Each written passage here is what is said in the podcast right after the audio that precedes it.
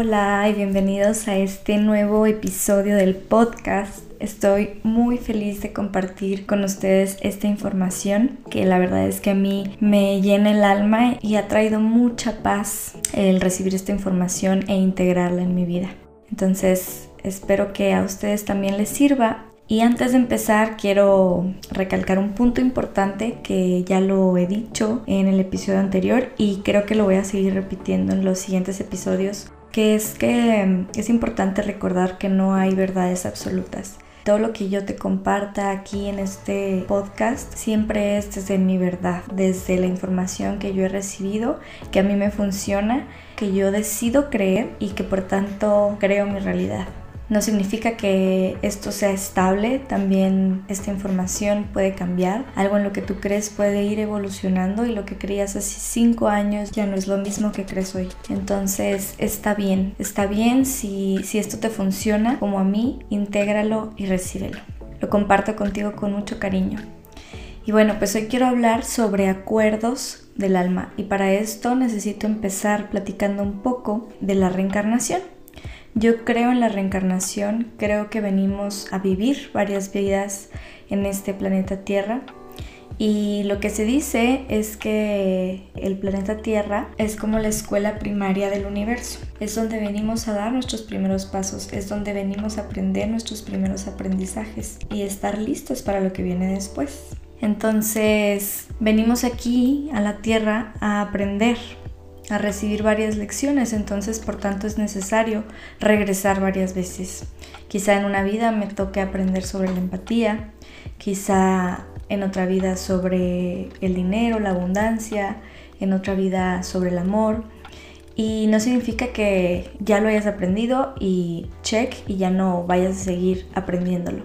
Simplemente cuando ya tienes un aprendizaje más integrado, en la siguiente vida es más fácil que lo entiendas, que lo integres más rápido.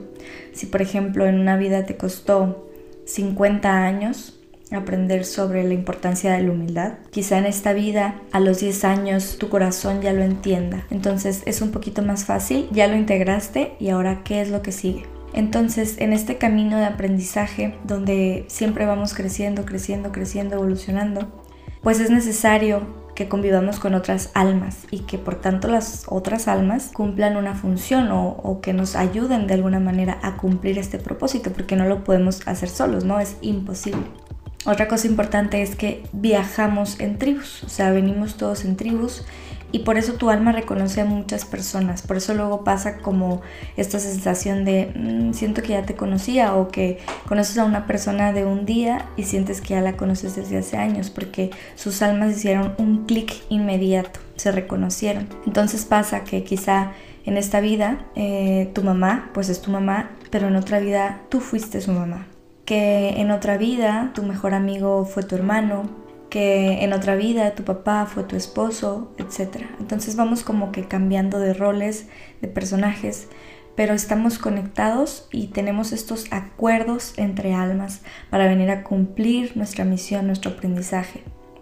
Entonces, algo muy bonito que para mí es lo principal de esta plática, de esto que te estoy compartiendo, es que imagínate el amor tan profundo que un alma debe tener, porque cuando bajamos ya a este plano y entra en juego el ego, los miedos, inseguridades, etc., se ve sesgado, ¿no?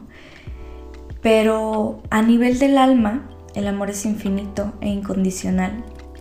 Entonces, imagínate el nivel de ese amor incondicional para que la persona que más te quiere, para que esa alma que está tan comprometida contigo, acepte con el fin de que tú cumplas tu misión y tu propósito en esta encarnación, hacerte daño. Imagínate el nivel de compromiso que se necesita y de amor para acceder a hacer daño a una persona que quieres, para lastimar o ser esa piedra en el camino para la persona con la que has viajado por miles de vidas. Yo no sé, no tengo la información de cuántas vidas vamos a reencarnar, cuántas veces, cuántas, veces, eh, cuántas veces es necesario tener un aprendizaje, porque las respuestas se van revelando cuando es necesario que las comprendamos. Quizá ni siquiera es necesario que yo sepa cuántas vidas voy a vivir, ni todos los aprendizajes que ya he tenido en vidas pasadas. Simplemente mi alma ya vivió ciertos aprendizajes que en esta vida yo integro y entonces voy avanzando con los que siguen. Y esto se me hace increíble porque es más fácil, o para mí ha resultado más fácil entender muchas cosas, o al menos perdonar o abrazar ciertas cosas. Imagínate un papá violentador, una mamá ausente, un hermano alcohólico, no sé, por decir cualquier ejemplo. El pacto que ha hecho contigo para que tú puedas trascender. Tania Karan propone tres tipos de maestros Tania Karam es una maestra espiritual muy reconocida aquí en México. De ella he aprendido muchísimas cosas, ha sido una maestra en muchos sentidos. Y lo que ella dice es que hay estos tres tipos de maestros. El maestro amoroso, el maestro rasposo y el maestro tormentoso. Entonces, el maestro amoroso es esta persona que nos enseña a través de, del amor, que todo lo que nos enseña aunque sea forma de regaño, si tú quieres lo recibes de una manera bonita. Es como esta maestra de primaria que todos tuvimos, que siempre vamos a recordar, que nos hizo aprender muchísimo de una manera que era bonita o, o cómoda para nosotros, que no dolía tanto, que se sentía bien. Y luego está el maestro rasposo, que es esta persona como que incomoda, ¿no? O sea, muchas veces que funciona incluso como espejo, como que eso, que te molesta de ella, de él, también está en ti. Que te enseña y, te cala, pero sabes que, que funciona, sabes que lo hace porque, pues porque es bien para ti.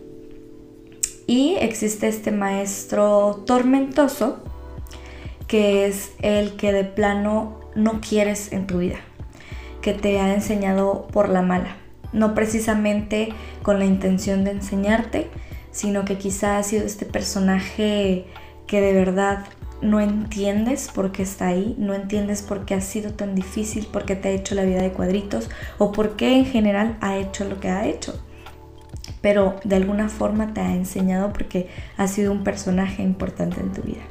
Entonces, estos son los tres tipos de maestros. Nosotros siempre jugamos algún papel y los demás juegan un papel para nosotros. Es decir, quizá tú seas y te toque ser el maestro tormentoso en esta vida específicamente de alguien. No significa que seas un maestro tormentoso para todos. Pero así como tú eres un maestro tormentoso, también tienes tu maestro tormentoso. Quizá tú vengas a ser un maestro amoroso para muchos, para pocos o para una persona pero vamos cambiando el rol en esta vida.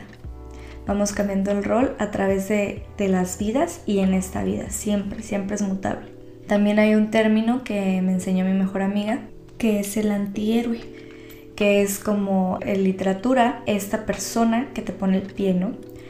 Que como que siempre está ahí para detenerte, para detener tus planes, tus sueños. Pero la función de este antihéroe, para mí, es probarte para ver qué tanto quieres lo que quieres. Porque quizá si hubiera sido tan fácil conseguirlo, al mismo tiempo no hubiera sido tan claro. Quizás si hubiera sido muy fácil llegar, te quedarías con la duda si realmente es lo que quieres para ti. Entonces es como esta persona que te ayuda, aunque es inconsciente, ¿verdad?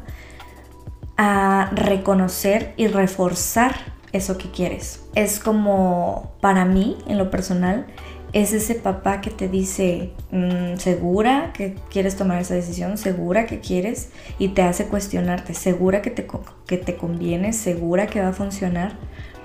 Es esa persona que te está constantemente retando a que seas aún más valiente de lo que crees que eres, a que le eches más ganas de las que crees que le puedes echar y a que vayas por eso que tanto quieres. Ese es el maestro que es como el antihéroe o el villano de la película. Y bueno, pues al final de cuentas, ¿de qué nos sirve esto?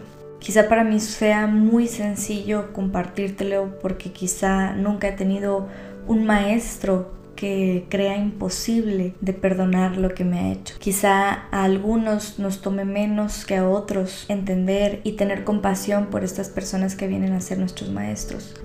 Quizá a algunos nos tome más tiempo, incluso años, poder comprender. O quizá ni siquiera queremos, no se nos antoja pensar de esta manera porque no concebimos como una persona puede ser capaz de hacernos tanto daño. Y está bien también. Cada quien a su tiempo y a su proceso. No tienes que entenderlo todo y no necesitas perdonarlo todo. Cuando tu alma esté lista para perdonar, cuando quieras sanar, cuando quiera trascender ese miedo, ese ego en amor, te va a llamar y te va a decir, es momento. Es momento, no sé cómo vas a hacerle, pero estoy aquí para guiarte, para acompañarte, porque es posible y porque el perdón es la llave del amor, es el más grande regalo del amor. Entonces, el que me estés escuchando hoy quizás sea tu llamado. Revisa si hay algo que tienes que perdonar. Recuerda que ese perdón te libera. El perdón es para ti, para liberarte de lo que ocupa espacio y que ya no necesitas seguir cargando, para acercarte más al amor. Recuérdalo, el perdón es la llave para llegar al amor. Si te está costando mucho, recuerda esto que te dije hoy. Intenta ser compasiva con las otras almas y reconocer que ellos también tienen su proceso. Y que así como ellos son maestros quizá dolorosos, rasposos, tormentosos, a ti también te toca hacerlo para otros y te ha tocado hacerlo en otras vidas. Desde este lugar quizás sea más sencillo entender y llenar tu corazón de compasión. Espero que cada día te acerques más a ese amor incondicional del que tanto nos hablan. Para este cuerpo limitado de humano es muy difícil y no necesitamos presionarnos para llegar a eso. Solo reconocer que nuestra alma ya ama de esta manera. Gracias por escuchar este episodio. Platícame de qué otros temas te gustaría que hablara. Platícame cómo te llegó esta información, si te resonó, si te sirvió, si te gustó. Y nos vemos en la próxima. Recuerda que la magia sucede dentro. Chao.